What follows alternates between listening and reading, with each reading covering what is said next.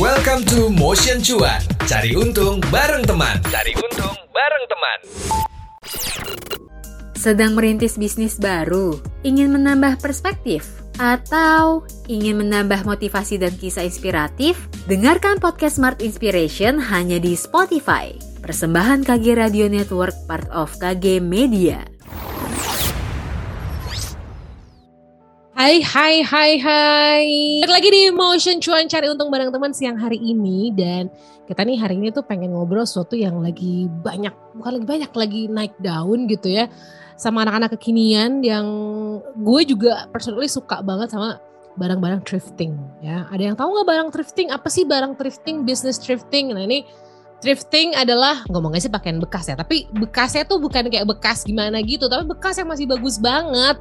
Dan sekarang udah menjamur banget karena peminatnya juga banyak gitu. Belum lagi kalau misalnya uh, bisa dapetin barang-barang langka gitu yang kalau dijual lagi cuannya malah bisa berkali-kali lipat. Nah hari ini kita di Motion Cuan akan ngobrol-ngobrol bareng sama salah satu teman Motion yang punya business thrift shop ya. Narasumber kita nih maksudnya hari ini ya Narasumber kita ini dia adalah owner dari Wallace. Ada Sherin. Hai. Halo. Hai Sherin, apa kabar? Baik. Baik. Sehat ya? Alhamdulillah sehat. Kak Sherin gimana kabarnya? Alhamdulillah sehat. Walaupun agak-agak gak enak badan ya. Biasalah dari pergantian musim ya. Oke, uh, Sherin. Jadi aku tuh penasaran banget ya sama si thrift shop. Thrifting inilah bisnis thrifting ini.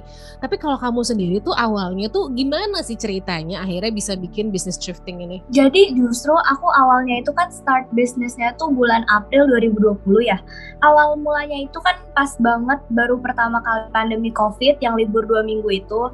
Aku ini emang tipe orang yang suka banget sama fashion dan sebelum aku kenal thrifting ini, aku kalau beli baju itu pasti kayak baju-baju yang di mall gitu aku benar-benar gak ngerti banget thrift dan pada saat itu aku ngantongin uang cuma 300 ribu terus aku ngeliat salah satu selebgram yang dia tuh ngepromosiin salah satu akun thrift shop yang pas aku cek accountnya itu tuh baju-bajunya benar-benar bagus banget dan ada juga yang dari brand-brand yang biasa kita temuin di mall-mall ya kayak Uniqlo gitu-gitu juga ada dan harganya tuh jauh banget di bawah pasaran biasanya kan kalau 300 ribu kita ke beli baju di mall-mall tuh dapat berapa sih paling cuma dapat satu doang kan. Nah, pas aku cek di salah satu thrift store ini, tuh 300 ribu aku bisa dapat sekitar 6 barang. Dan pada saat itu aku langsung memutuskan untuk dari kalau misalkan 300 ribu dapat 6 barang itu kan berarti harga modalnya itu cuma 50 ribu ya. Nah, aku mulai dari situ tuh. Dari situ aku ngeliat peluang usaha gede banget di situ.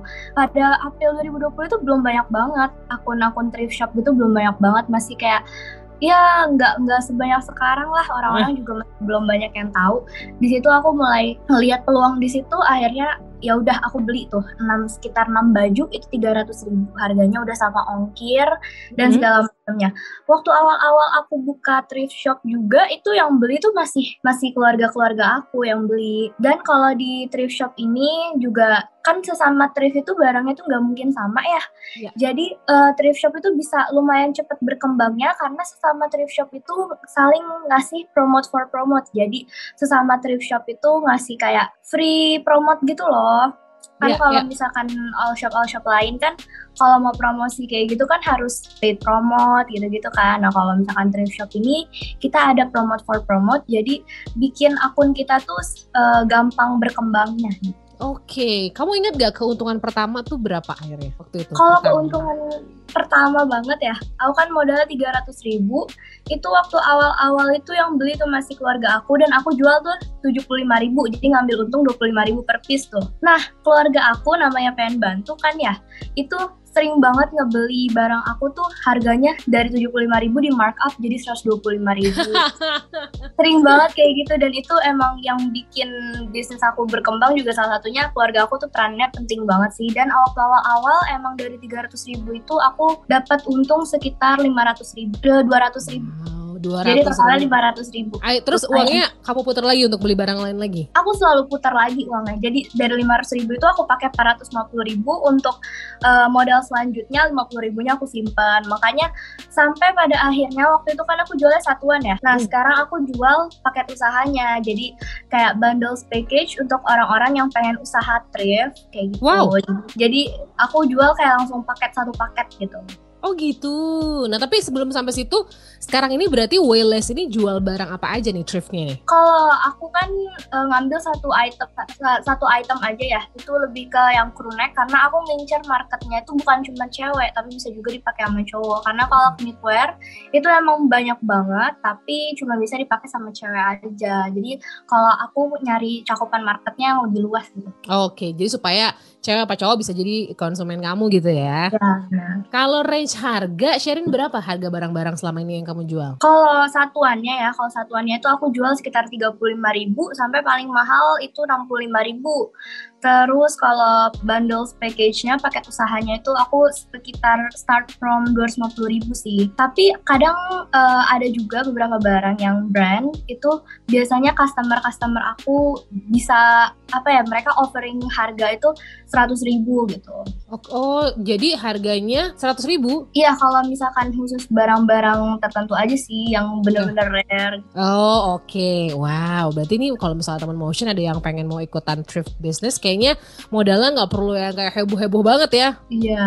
Ah, nah tapi, nah oke okay nih ngomongin soal bisnisnya boleh nggak sih sharing di spill gitu ya pendapatan kamu per bulan dari bisnis thrifting ini berapa sih? Kalau untuk sekarang ya itu bisa sampai 400% dari modal awal aku sih. Cuman kalau awal-awal ya pastinya pelan-pelan dulu dong, nggak bisa oh. langsung segitu. Wow, jadi kalau misalnya modal kamu 2 juta, keuntungannya berapa nih kalau modal 2 juta? Waduh, hmm, 2 juta modal dari 2 juta itu aku bisa dapat berapa gitu? Yes, dari 2 juta itu akhirnya kamu bisa modal bersih, eh untung bersihnya berapa? Mungkin sekitar 50 persennya satu juta. Ih, cakep tuh ya, Rosya. Tapi dengan keuntungan yang lumayan kayak gitu nih menurut Sherin nih, tantangannya sama kesulitannya di bisnis thrifting apa sih kalau menurut kamu? Kalau untuk tantangannya pastinya uh, masalah perang harga di bisnis eh, di bisnis thrift itu lagi marak banget ya sekarang kayak rata-rata banyak banget sekarang uh, thrift shop thrift shop yang perang harga. Misalkan um, harga kayak brand contohnya nih, itu tuh sekarang para thrift shop itu ngejual jual harga yang kadang itu bisa sama kayak yang kita beli di mall dan itu juga bikin banyak orang uh, stigma thrift di banyak orang tuh jadi kayak kan kalau thrift yang kita tahu kan harganya jauh lebih murah ya. Yes, yes. Nah karena banyaknya orang yang markup harga itu jadi jadi image thriftnya sendiri tuh rusak itu yang pertama. Terus yang kedua, karena sekarang thrift shop juga lagi lagi benar-benar ngetren banget, banyak juga orang yang nyari keuntungan dalam kesempitan dengan cara menipu itu juga banyak banget. Nipu-nipu. Kan kalau uh, sumber thrift itu kan dari suatu bal ya. Nah, banyak juga orang-orang yang ibaratnya kayak mafia gitu. Jadi bal itu kan asalnya itu dari Korea. Di Indonesia itu tuh bisa dibongkar terus di packing ulang tapi dengan bungkus yang sama cuman isinya tuh beda wow. itu juga itu banyak banget jadi Dan banyak juga nge-packing ulang tapi isinya yes, udah bener-bener beda ya itu bener-bener beda tapi harganya tetap sama. Itu benar-benar tantangan banget sih. Dan itu juga tantangan berarti kan harus ngolah barangnya tuh kayak gimana gitu. Biar uh, uang uangnya tuh bisa keputar lagi. Itu hmm. tantangan yang paling besar sih. Iya sih. Ya pelan-pelan lah ya belajarnya. Tapi kalau misalnya nih uh, ada teman motion yang nanya nih ya langkah-langkah awal kalau pengen buka thrift shop nih harus gimana sih nih? Kalau saran dari kamu yang udah duluan nyemplung nih? Kalau awal-awalnya yang pasti uh, niat dulu, kumpulin modal dan jangan pikir kalau misalkan pengen bikin thrift shop itu modalnya harus satu juta sebenarnya enggak. Karena sekarang banyak banget orang yang jual kayak paket usaha gitu-gitu. Harganya tuh relatif murah ya 250 ribu tuh bisa dapat 5 piece. Pokoknya nggak perlu nggak perlu gede-gede banget modalnya. Tapi yang yang harus banget uh, ditekanin sekarang itu kalau karena thrift shop ini udah banyak banget jadi harus ada nih sesuatu yang beda dari thrift shop kalian. Jadi contohnya misalkan uh, yang barang yang kalian jual itu crew juga. Terus yang lain kan juga jual crew ya. Kira-kira apa nih yang membedakan? Contohnya misalkan kalian bisa reward crew kalian. Kayak uh, misalkan kalian crop sendiri atau kalian bikin half half crew kalian gabungin jadi satu. Itu kan juga keren banget dan pastinya banyak orang yang tertarik untuk beli di kalian karena beda dari uh, online shop online shop yang lain dan yang pastinya kalian juga harus lebih konsisten di harga yang kalian jual. Kalau misalkan kalian biasa harganya range harganya tuh di harga 50.000 sampai 100.000 ya stay di situ aja, jangan sedikit demi sedikit dinaikin karena takutnya nanti customernya tuh pada pergi atau gimana kan. Iya, iya. Jadi jangan rakus dulu ya. Jadi kayak Iya, jangan jangan. langsung serakah gitu ya. Hmm, oke. Tapi aku kan ngecek ya sosmednya Wallace ya. Nyebutnya apa sih Wallace bener nggak sih? Bener kok. Bener ya. nah aku lihat banyak influencer tuh di situ promote gitu ya. Nah itu kamu tuh sistemnya kayak gimana ke influencer itu? Terus dampaknya mereka promote itu tuh gimana ke bisnis kamu? Aku kan ngambil uh, strategi marketing endorsement ya, endorsement ke selebgram selebgram, ke influencer. Sebenarnya dampaknya tuh ada dua sih, dampak buruk sama buruk sama baiknya tuh pasti ada ya. Nah, Dua, kalau eh, tunggu, untuk- buruknya dulu, buruknya apa? Oke, buruknya dulu. Yang pertama, kalau misalkan kita nggak sesuai nganalisa si influencer ini, maksudnya kayak misalkan nih followersnya itu banyak tapi nggak aktif, itu kan juga Oh, eh, dampak yang dapat ke online shop itu kan nggak ada ya. Emang sih sebenarnya endorsement itu tujuannya tuh emang bukan untuk nyari pembeli, tapi lebih ke brand awareness yes. supaya orang-orang tahu kalau misalkan online shop kita itu ada dan trusted. Nah, kalau dampak buruknya itu aku pernah endorse salah satu selebgram yang dia itu pada saat itu lagi kena skandal. Sebenarnya dia ini im- eh, bener-bener banyak banget orang yang percaya sama endorsean dari dia dan orang banyak banget yang selalu beli apa yang dia promosiin lah gitu istilahnya. Tapi pada saat dia kena skandal ini, itu dia kena sanksi sos- sosial bisa dibilang. Jadi online shop online shop yang endorse di dia walaupun paymentnya udah kayak dua bulan yang lalu atau sebulan yang lalu jauh sebelum skandal dia ada itu kena dampaknya. Jadi kena hate comment gitu-gitu. Itu Ya benar-benar banyak ampun, banget. serius. serius itu itu dampaknya parah banget. Jadi dan itu pelajaran juga sih ya harus walaupun endorse selebgram itu harus tahu juga kira-kira selebgramnya problematik atau enggak. Karena walaupun memang followers yang nyampe itu nggak banyak-banyak banget sih cuman seri, sekitar seribu tapi gak ada closingan sama sekali dapatnya malah hate comment. Karena waktu itu dia lagi lagi kena skandal dia lagi benar-benar lagi ada masalah lah. Kalau dampak baiknya ini aku pernah endorse salah satu selebgram yang dia ini salah satu selebgram yang teknik atau cara dia promosiin suatu barang itu benar-benar unik banget. Oh iya. ya dan itu sering banget kayak uh, muncul di TikTok itu sering banget pasti dan ya pokoknya ini selebgram lucu banget dia kreatif banget dia promosiinnya. Dan itu memang uh, kalau menurut aku emang tarifnya mungkin untuk small business itu lumayan ya.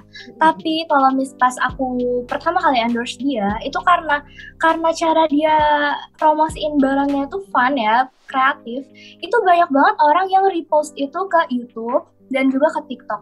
Otomatis itu bikin impact yang benar-benar gede banget di online shop aku dan rata-rata followers uh, account thrift shop aku itu 80% tuh kemungkinan dari dia Wow. itu um, budget aku bener-bener pada hari yang sama 24 jam itu tuh naik. Keuntungan aku tuh bisa 100 kali lipat bisa.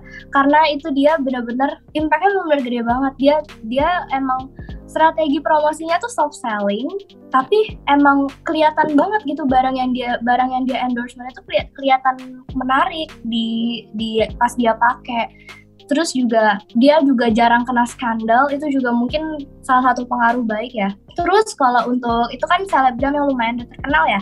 Ada juga selebgram yang dia tuh nggak seberapa terkenal sebenarnya tapi punya followers yang konsumtif bisa dibilang kayak gitu yang yang kayak Ada ya kayak gitu ya. iya kayak suka keracunan outfit gitu-gitu biasanya tuh kalau kayak gitu yang suka spill spill di TikTok tuh Ya. influencer-influencer yang suka spill spill di TikTok itu juga dampaknya baik banget sih walaupun nggak sebagus selebgram yang tadi aku kasih tahu Wah, kayaknya aku tahu nama selebgramnya nih. Tapi berarti kita kalau misalnya mau endorse ya, kalau kita ada budget juga harus lihat-lihat dulu kan, apakah si selebgram ini cocok nih sama uh, bisnis kita. Apalagi kan kita small business, nggak bisa buang-buang duit begitu aja kalau nggak impact ya nggak sih? ya Iya. betul Iya iya iya.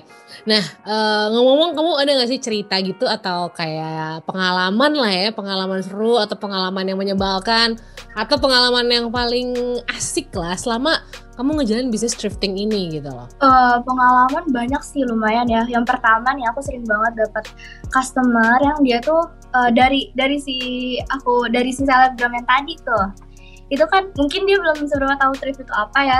Jadi kalau yang aku kirim ke selebgram itu otomatis gak mungkin sama dong kayak kayak yang akan dia dapatkan. Karena kan barang thrift itu cuma one piece Yes. per item dan dia eh, banyak juga tuh customer-customer aku yang ngechatin aku kayak minta kak mau dong yang persis kayak si selebgram ini ya banyak banget. Dan pas dibilang udah sold out itu marah-marah itu banyak banget. Terus yang kedua pernah juga aku dapat barang yang super rare. Jadi aku setiap bongkar bal itu ada orang yang ada customer aku yang target. Jadi sistem target itu dia bongkar bal itu dia ngambil minimal 20 piece dan itu bebas dia mau ngambil apa aja karena di setiap bal itu pasti ada barang-barang yang brandednya, yang yang rare juga ada biasanya. Hmm. Dan waktu itu pernah customer aku dapat uh, Givenchy pernah dapat, Louis Vuitton pernah dat- pernah dapat, pernah juga dapat Gucci tapi aku nggak yakin sih itu real itu itu bener atau Asli gitu ya. nggak tahu cuman customer aku ini modalnya 85.000 dari aku tuh kalau misalkan target emang lebih mahal sedikit ya 85.000 per piece-nya itu dia cerita ke aku dia berhasil jual seharga satu juta. Itu keren banget sih. Dengan modal dia yang cuma 85.000 ya 85 ribu, terus dapat sejuta, iya kan, langsung cuan Eden sih itu.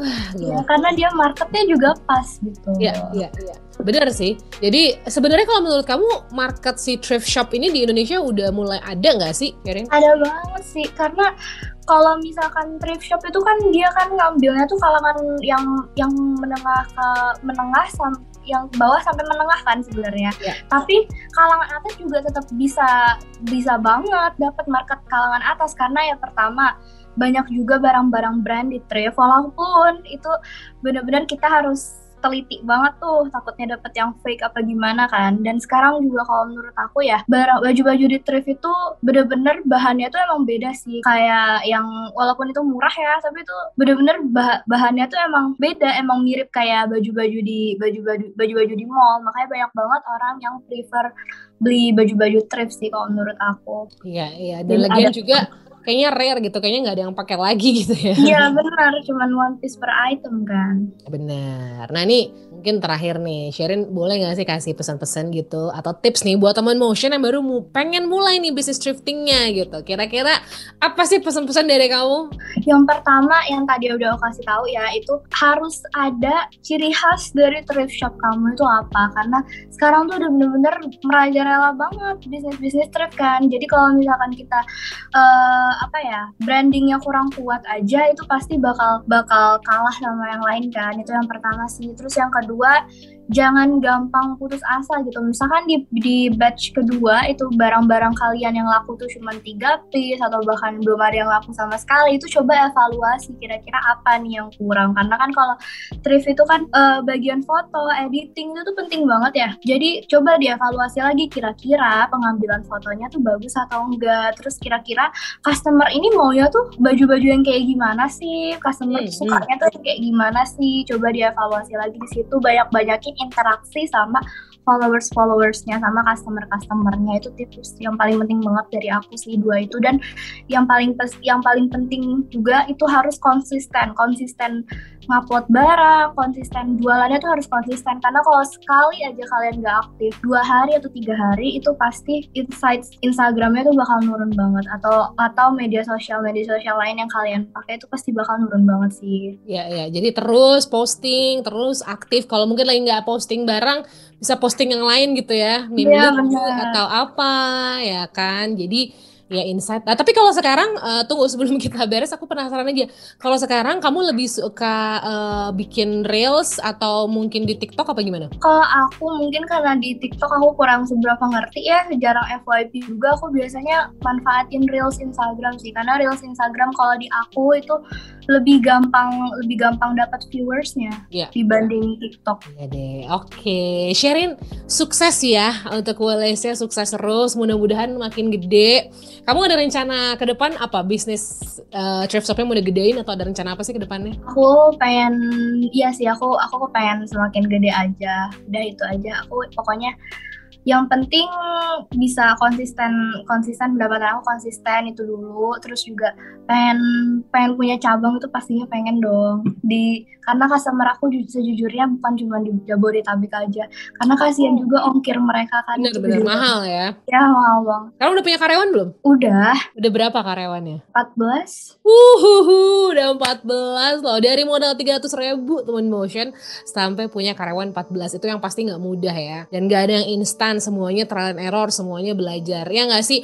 Nah nih sekali lagi mungkin pesan dari Sherin buat yang kalau mau bikin bisnis apakah iya modalnya harus gede dulu apa enggak sih? Enggak dong. Sebenarnya kalau kalian bisnis modal 50 ribu juga sebenarnya bisa tergantung kalian mau bisnis apa. Kalau misalkan kalian pengen bisnis makanan itu juga bisa tuh 50 ribu bisa banget kalian bikin misalkan kalian 50 ribu kalian lihat-lihat aja tuh resep-resep di TikTok kan itu banyak banget. Kalian jadiin peluang bisnis juga bisa. Terus juga kalau baju thrift gitu standar menurut aku itu 250 ribu juga cukup banget sih. Jadi nggak perlu kayak berjuta-juta. Tapi kalau kalian punya modal yang gede ya itu lebih bagus lagi. Yes benar. Jadi yang benar modal gede itu bagus. Tapi jangan nunggu sampai tadi nunggu modalnya belum ada banget nggak bakal mulai ya Sherin ya? Iya betul banget. Sherin sukses terus ya untuk WLSM mudah-mudahan ke depan karyawannya makin banyak semua yang kau pengen semuanya uh, semakin indah semakin mulai terwujud satu-satu gitu ya. Amin. Amin. Oke okay, bye bye Sherin. Bye bye thank you thank you. Thank you teman motion juga. Itu dia motion cuan. Cari untung bareng teman di minggu ini. Tungguin obrolan-obrolan seru lain di motion cuan. Cari untung bareng teman. Sampai ketemu di episode minggu depan